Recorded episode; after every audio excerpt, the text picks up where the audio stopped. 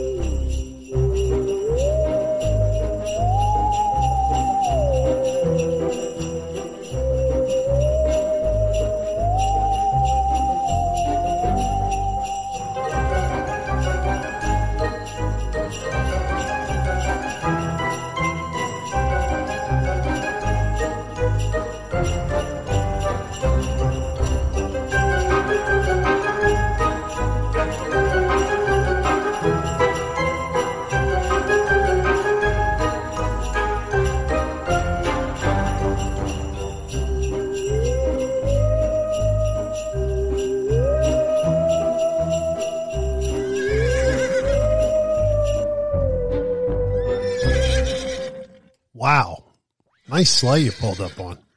Very environmentally friendly. So what do you think? Do you like the suit? I had to get it taken out a little bit. It's a little tight around the belly. Well, welcome back to Wicked Garden Podcast and welcome to our studio. Tonight we got something planned a little bit special for you.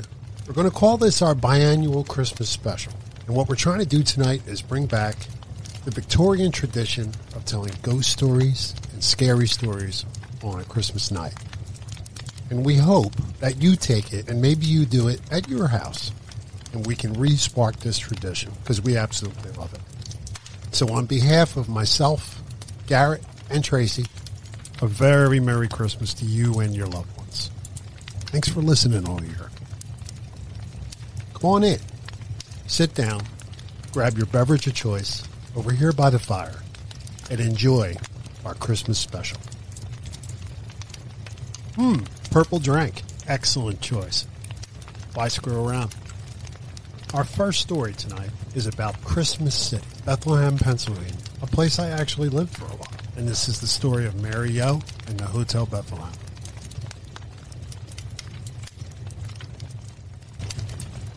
Since it first opened its doors in 1921, the Hotel Bethlehem has been home to a number of spirits that have made life interesting for the establishment's inhabitants.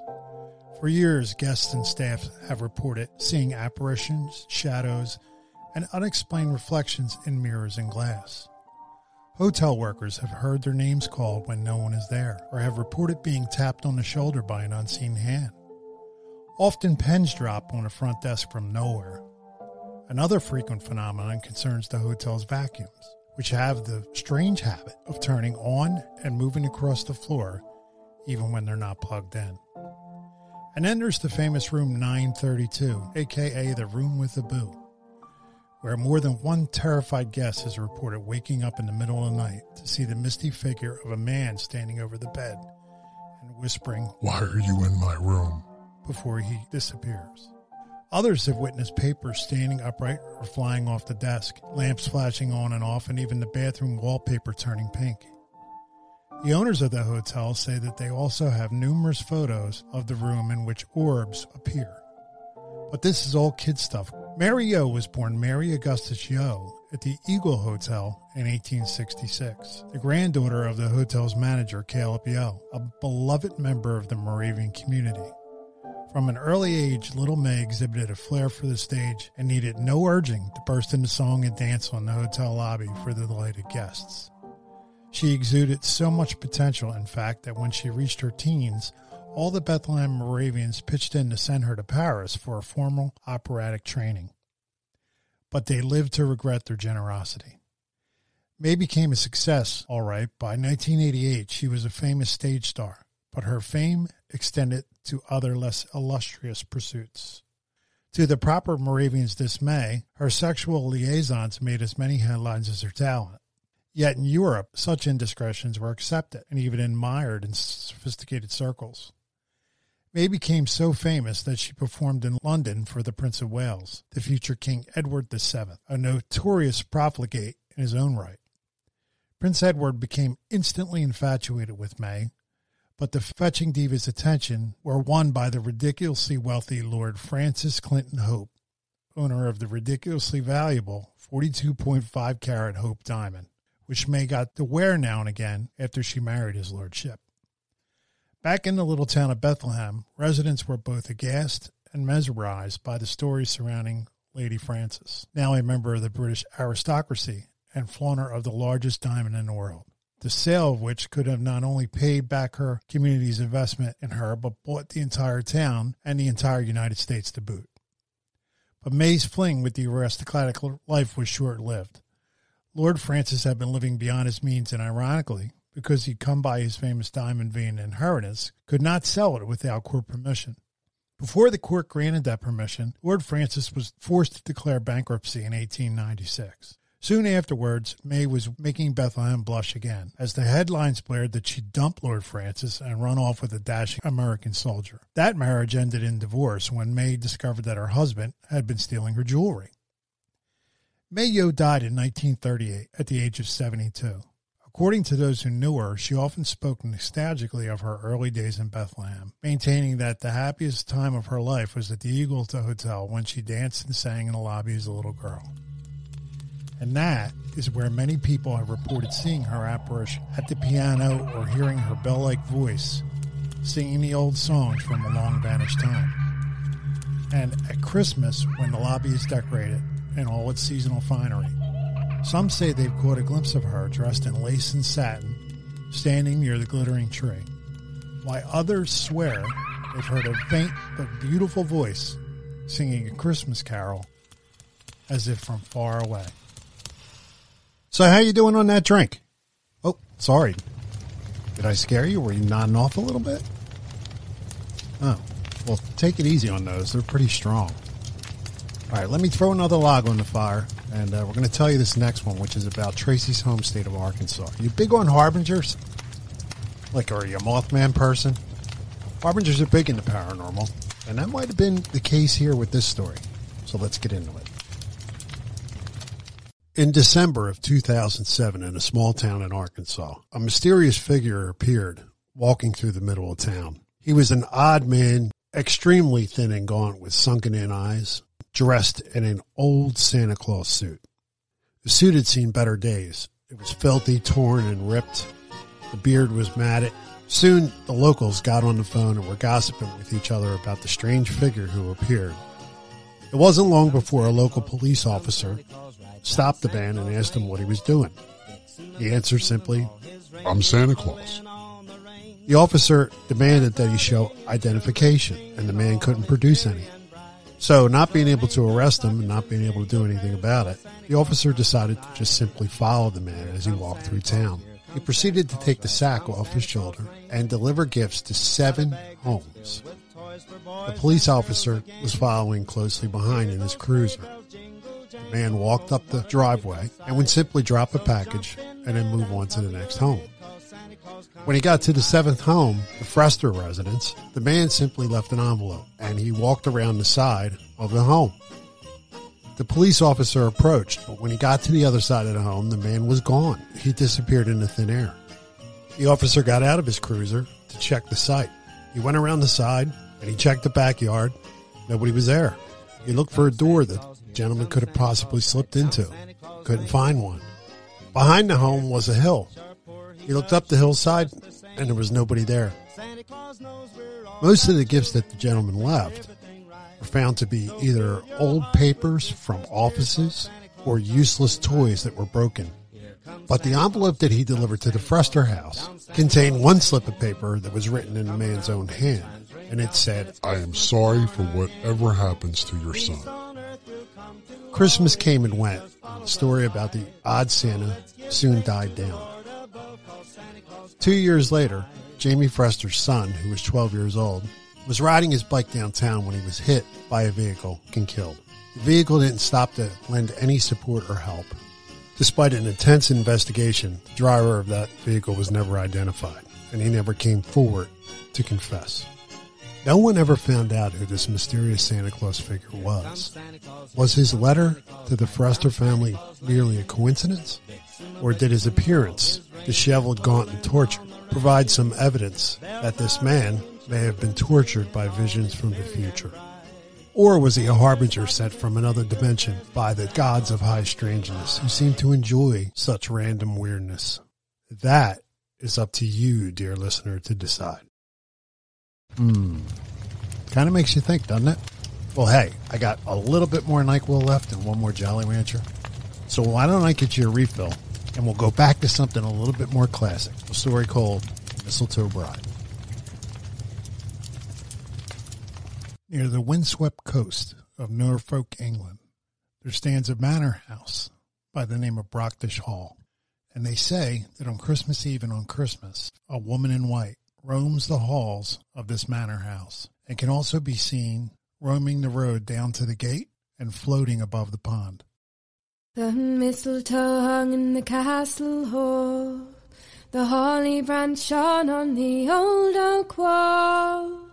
The baron's retainers were blithe and gay, keeping the Christmas holiday.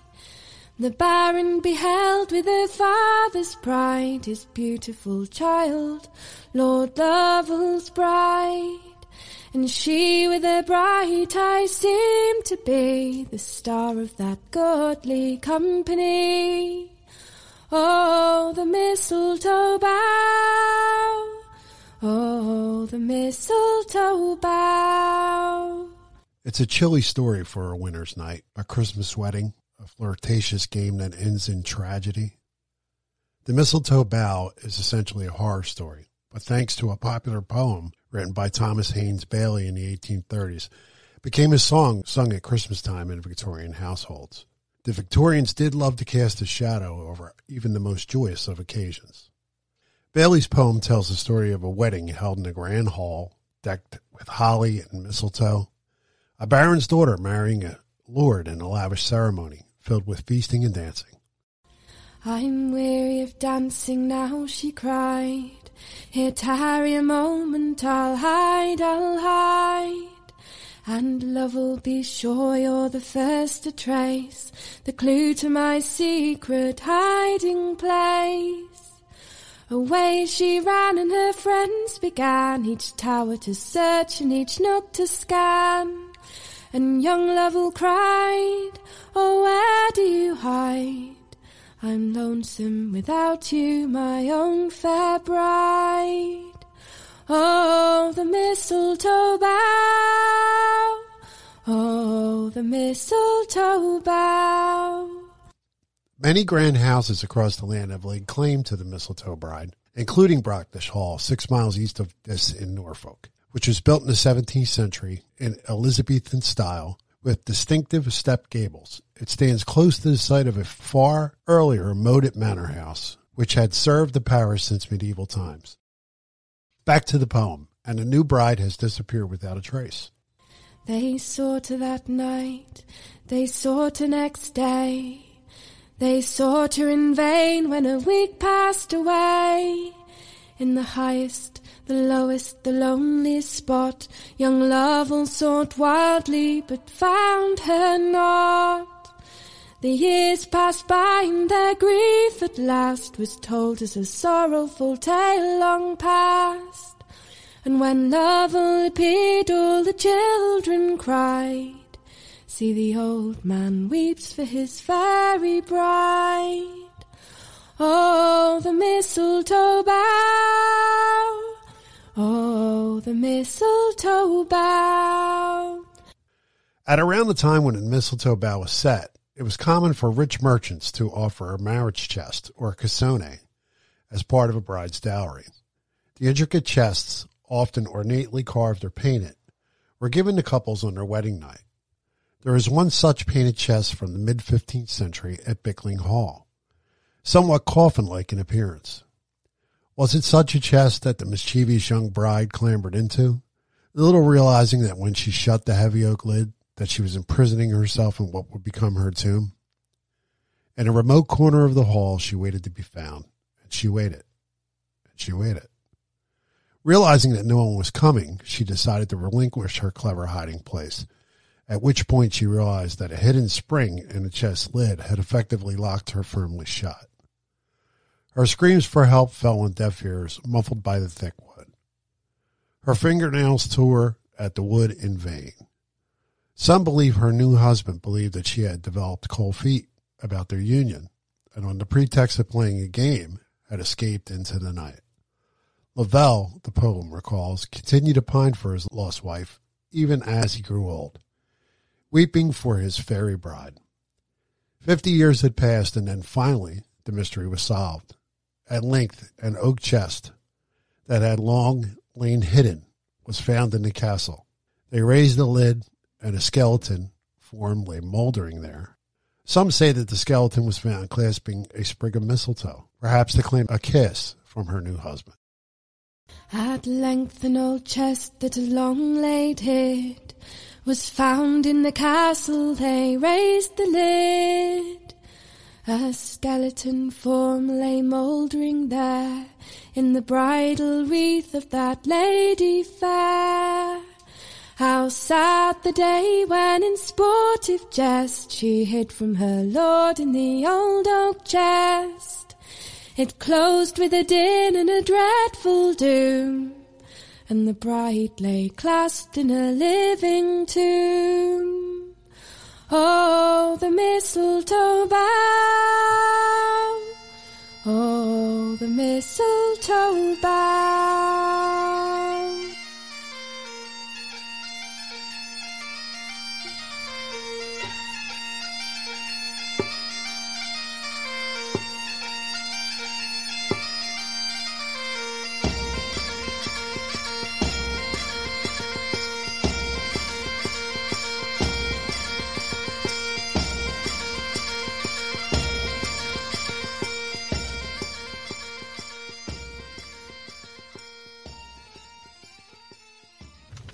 Hey guys, still with us? Cool. Well, I got one more story for you. It's a crazy disappearance story from the Northwest. It takes place right around this time of year. It's the Martin family disappearance.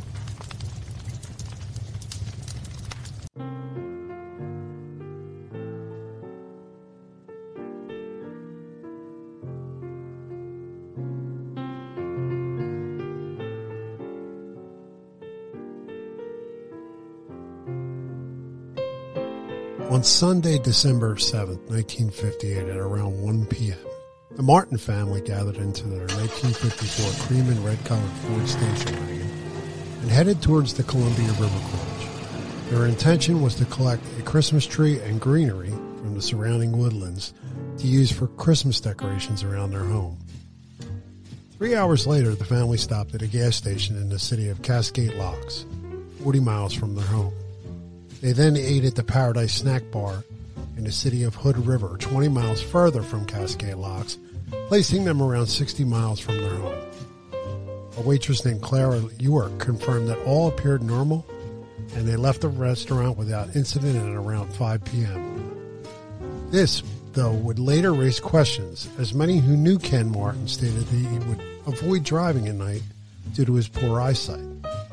This was the last time any sightings of the Martin family could be verified. On December 9th, Ken's boss, Taylor Eccles of the Eccles Electric Home Service Company, reported Ken missing as he had not shown up to work, something that was extremely unusual for Ken to do. That night at around 11 p.m., police arrived at the home of the Martin family. They noted no signs of a break in, dishes were still in the sink, load of clothing was still in the washing machine, and even a Santa Claus outfit from a Christmas party was laid out on a bed. Wherever the Martins were, they had always planned to come back. Within days, their disappearance reached the front page of the local papers, and as many as five different police agencies all launched separate investigations to find the family. Police were quickly able to put together a timeline and verify the family stopped at the gas station and the restaurant, but after that, they were at a loss. During the course of the initial search, police found an abandoned white Chevrolet near Cascade Locks. This car was from Los Angeles and had been reported stolen by its owner. This led police to search for two ex convicts, Roy Light and Lester Price. There was some suspicion that the two may have been involved in the disappearance of the Martins, as the owner of the Paradise Snack Bar told the police they were at the restaurant at the same time as the Martin family, leaving shortly after the Martins. Ultimately, there wasn't enough to link them to the Martins' disappearance, and they were never questioned. but the police had reason to believe the Martins were still out there somewhere as they received multiple calls and tips with sightings all throughout the area. Several witnesses claimed to see the Martins or people matching their description in other parts of Oregon, Iowa, and even Montana, but none of those sightings could be verified. As the case appeared to grow cold, a man in Cascade Locks found a 38 caliber handgun coated in dried blood near where the white Chevy had been abandoned. The butt of the gun was damaged, appearing to have been used to smash something, and there was a fired shell casing in the chamber. The man brought the gun to the Hood River Sheriff, who unbelievably never processed the gun or took samples of it for evidence. The sheriff eventually returned the gun to the man who found it, allowing him to keep it. But a link between the gun and a member of the Martin family was eventually found. In 1955, prior to their older son, Donald Martin, leaving Oregon for the Navy, he worked at the Meier and Frank department store, but was fired after he was accused of stealing $2,000 worth of merchandise from the sporting goods section. The serial number of the handgun that was found confirmed it was one of the items that was never recovered from the theft. But when Donald was questioned about the theft, he claimed his coworker and friend Wayne was the actual culprit and not himself. Nothing more was able to be ascertained from the gun as the new owner cleaned and repaired it after retrieving it from the sheriff. It seemed as if we would never know what happened to the Martin family, but in February of 1959, a volunteer searcher found tire tracks leading off a cliff and into the river near the city of Dalles in Oregon. Police confirmed it matched the tires on the Martin's car and were also able to send some paint chips found at the scene to the FBI. The FBI then confirmed the paint was the same paint that would have been on the make and model of the Martin's car. It appeared as if the Martin family had somehow ended up driving off the cliff and into the river. Despite attempts to search the water and even lowering the level of the river by five feet with the help of the United States Army Corps of Engineers, the police could find no trace of the Martins or their car. On May 1st, 1959, during a dredging operation, a barge dropped anchor and hooked onto something believed to be large and metallic, but whatever it was broke off when the crew attempted to pull it up. At the time, the crew thought nothing more of it until by the end of the week, police found the bodies of Suzanne and Virginia Martin. Police now believe the anchor caught onto the Martin's car and caused it to dislodge in a way that would allow the two bodies to float out of it. For a moment, it seemed the rest of the family's bodies would also appear at some point, but they never did. And the bodies of Susan and Virginia raised more questions. The field evidence technician who fingerprinted and photographed the bodies noted on his report that the bodies of Virginia and Susan had a hole in each of their skulls. Interestingly, though, the coroner did not note the holes and determined cause of death was drowning. The autopsy also found fries and burgers in the girl's stomach, which was the meal waitress Clara York told police she served the family at the Paradise Snack Bar.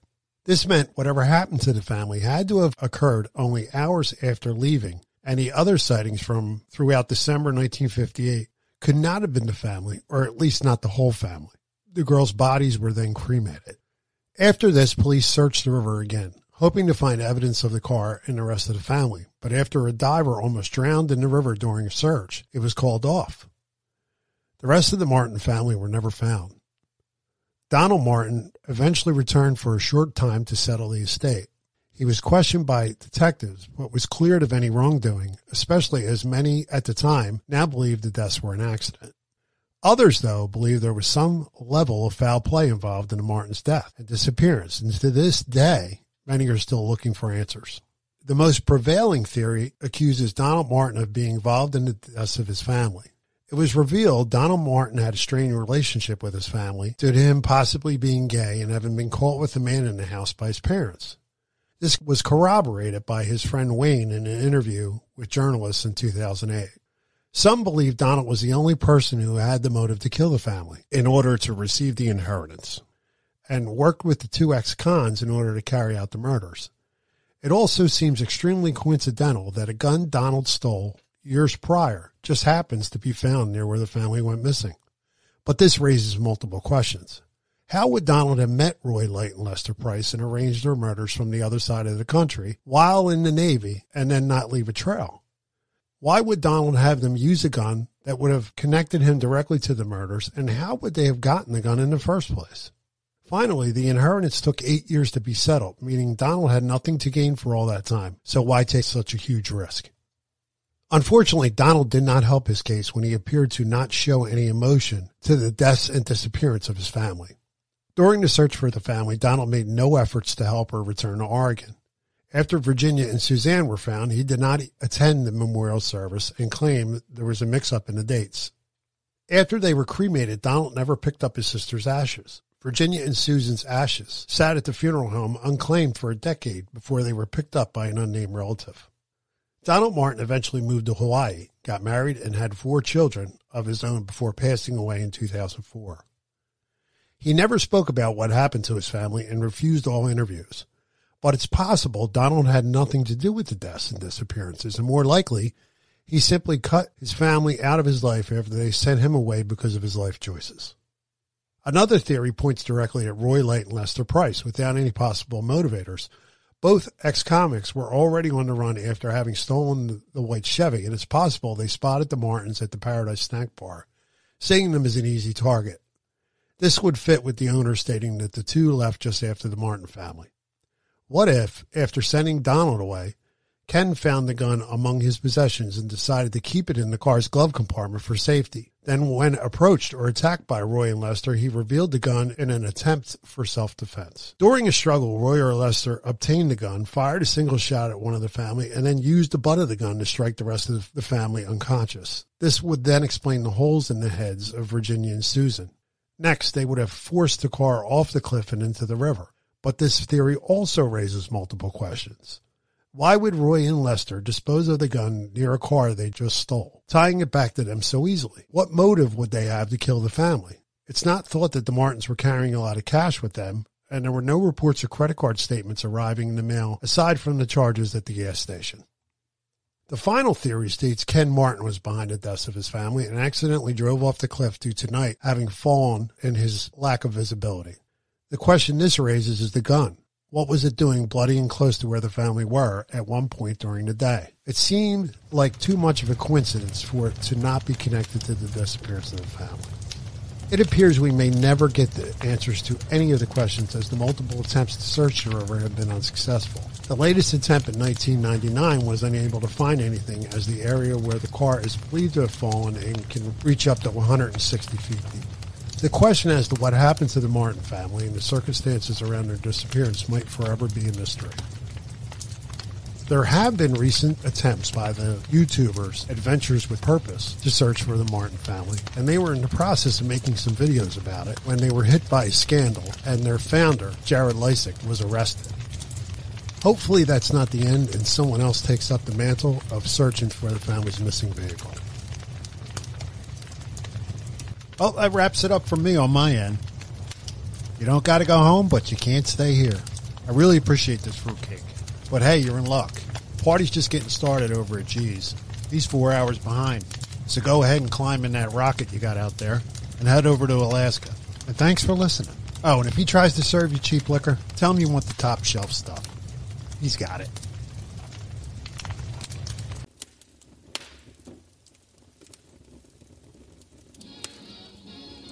Merry Christmas, everyone.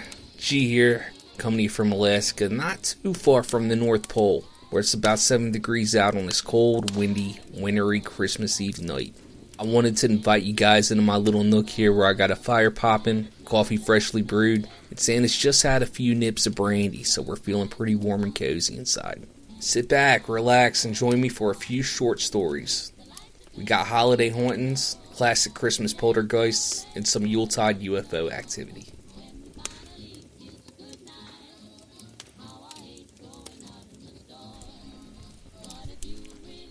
Historically, Christmas Eve is one of the hottest days of the year for UFO reports. And when you think about Christmas and UFO activity, you may think about Rendlesham, which I think we all probably do, or maybe even the events that unfold in Whitley Strieber's communion.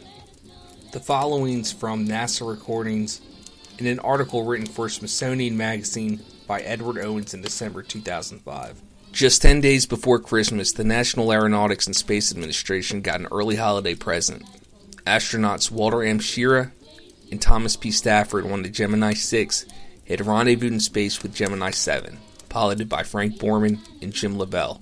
The Gemini 6 had been launched into orbit several days after Gemini 7, Schirra and Stafford maneuvered their capsule to within a few feet of their sister ship for the first historic prearranged meeting in space. This is the first time that two spacecraft had ever linked up, and it required expert piloting and assistance from ground control. Shortly afterward, just before Stafford and Schirra were scheduled to re enter Earth's atmosphere, the pair reported that they'd seen some sort of UFO. Schirra recounted, We have an object, looks like a satellite going from north to south, probably in polar orbit. Looks like he might be re entering soon.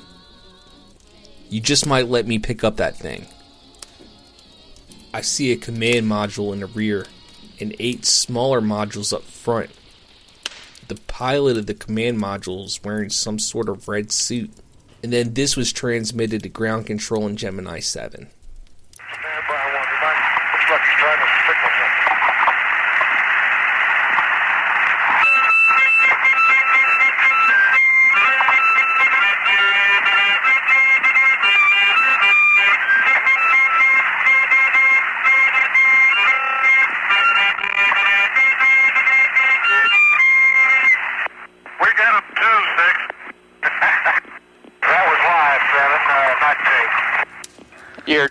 Six. and that was the first live music ever played in space. These guys had smuggled on a harmonica and miniature sleigh bells. And those very same instruments are on display at the Smithsonian. While not exactly hair raising, I couldn't not tell you that story. December 23rd, 1878, was the first time that Edward F. Smith and his family had experienced the paranormal at their home on Clinton Avenue in Brooklyn. They had all been sitting around the fireplace enjoying a quiet evening when suddenly the doorbell rang. Not expecting anyone, Edward got up and opened the door. Nobody was there. He stepped outside, looked up and down the street, halfway expecting to see a prankster running off. Not only did he not see anyone, but there wasn't even tracks in the snow. Now, later on in the night, after the family went to sleep and everyone was in their beds, Edward awoke to the sound of the doorbell once again ringing. He was frustrated, but he got out of bed and went to open the door. When he got down there once again, there was nobody. The following day on Christmas Eve, nothing notable happened during the daylight hours. But once again in the evening, after his family gathered around the fireplace, that doorbell rang. And this time it was accompanied by some knocks. Edward had had enough at this point. He was convinced there was some sort of logical explanation for this. But whoever it was, whatever it was, was disrupting his family's Christmas Eve. The knocking and the ringing continued all through the night, at least once every hour. And it continued until daylight on Christmas Day. When the family should have been awakened to a happy Christmas morning, they were exhausted from a night full of dread. Edward called the police and told them what had happened. Skeptical about what he had just told them, they informed him that they would drop by in the event that the knocking persisted through Christmas night. And a few hours later, after the sun went down, the doorbell rang.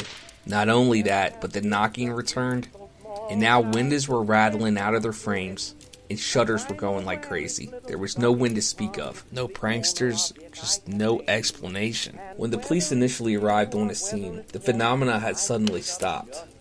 After a couple hours of complete silence, the police began to grow even more skeptical of Edward's claims. That soon changed as soon as the doorbell rang, and when it did, the police officer stationed inside jumped up and opened the door to find nobody. Within seconds, all the activity was in full swing. You had the doorbell going, the knocks, windows were shaking out of their frames, and the police were pretty shook about this. And just as suddenly as it started, a brick came flying through the back window, and it stopped. Nothing after that. It can't be explained.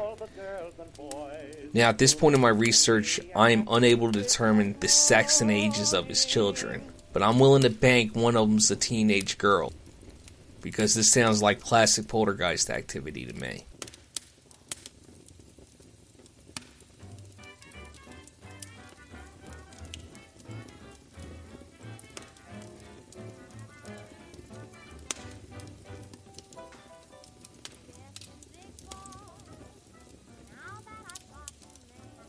So I've taken you from outer space to Brooklyn. Now let me take you across the pond to the UK. Have you heard about the Bradley Woods Woman in Black?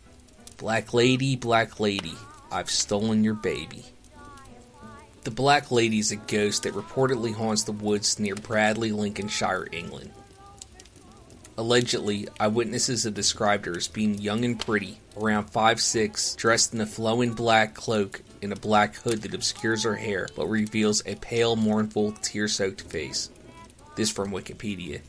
The story's been told for many generations. It was once used by parents to frighten children. This appears to have been a common practice among parents in the area, and children were warned that if they're not safely in bed by a certain time, then the Black Lady will get you.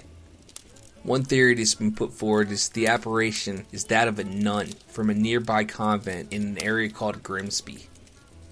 The theory gives no reason why the Black Lady's a nun, but many eyewitnesses have described her as matching the appearance of a nun. Another popular theory is that she's just a spinster who lives in an isolated cottage in the woods. Children often came across this cottage, and the woman would become angry when her privacy and solitude was breached. Then imaginary tales of witchcraft were exaggerated and became legend. Neither of these theories tie into the folklore, though. The myth, however, takes place in the 15th century during the War of the Roses, or alternatively, the Barons' War. A woodsman, his wife, and their baby lived in the woods. Eventually, the woodsman had to leave and fight in the war. After a few months of anticipating his return, the woman became so eager that she would march out to the edge of the woods with her baby every day, hoping to catch a glimpse of her husband returning. One day, however, she found the enemy instead. They were just crossing Humber and marching towards Lincoln. She tried to run back to her cottage, but the woman was set upon by three horsemen who brutally raped her and snatched her baby away. They rode off laughing into the woods. Heartbroken and humiliated, she wandered the woods searching in vain for her child and husband and never found them. After her death, people began to see her wander the woods still, carrying on with a never ending search. To this day, she's still tormented as it's become a rite of passage for teenagers to go out to those woods on Christmas Eve and chant, Black Lady, Black Lady, I've stolen your baby. Happy holidays, everyone. And remember, if you're hearing the sounds of hooves trotting across your rooftop, it may not be reindeer. It may be that old Jersey devil.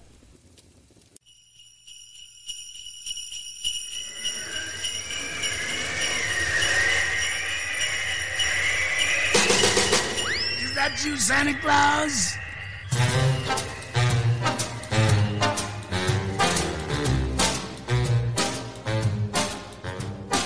Yes, I'm preparing for some Christmas sharing, but I pause because hang in my stocking, I can hear knocking. Is that you, Santa Claus? Sure is dark out.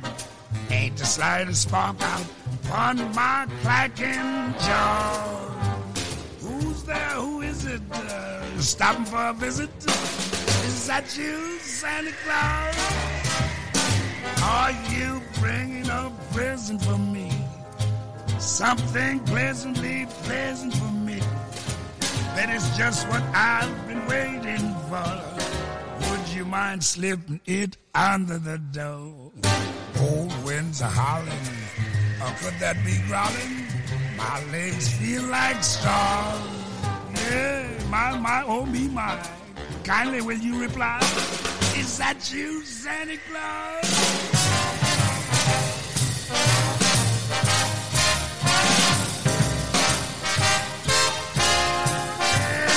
Yes, hang in the stocking, I can hear a knocking.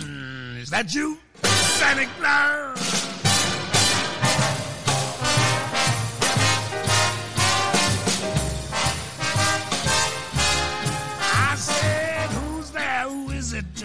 Uh, you stopping for a visit? Is that you, Santa Claus? Oh, there, Santa, you gave me a scare. Now stop teasing, cause I know you're there. Uh, we don't believe in no goblins today. But I can't explain why I'm shaking that way. Then I can see old Santa in the keyhole. I'll get to the cause. One beacon I'll try there. Oh, oh, there's an eye there. Is that you, Santa Claus?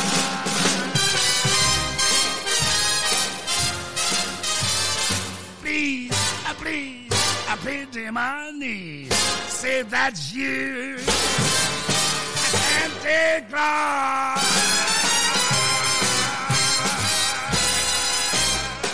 That's him, all right.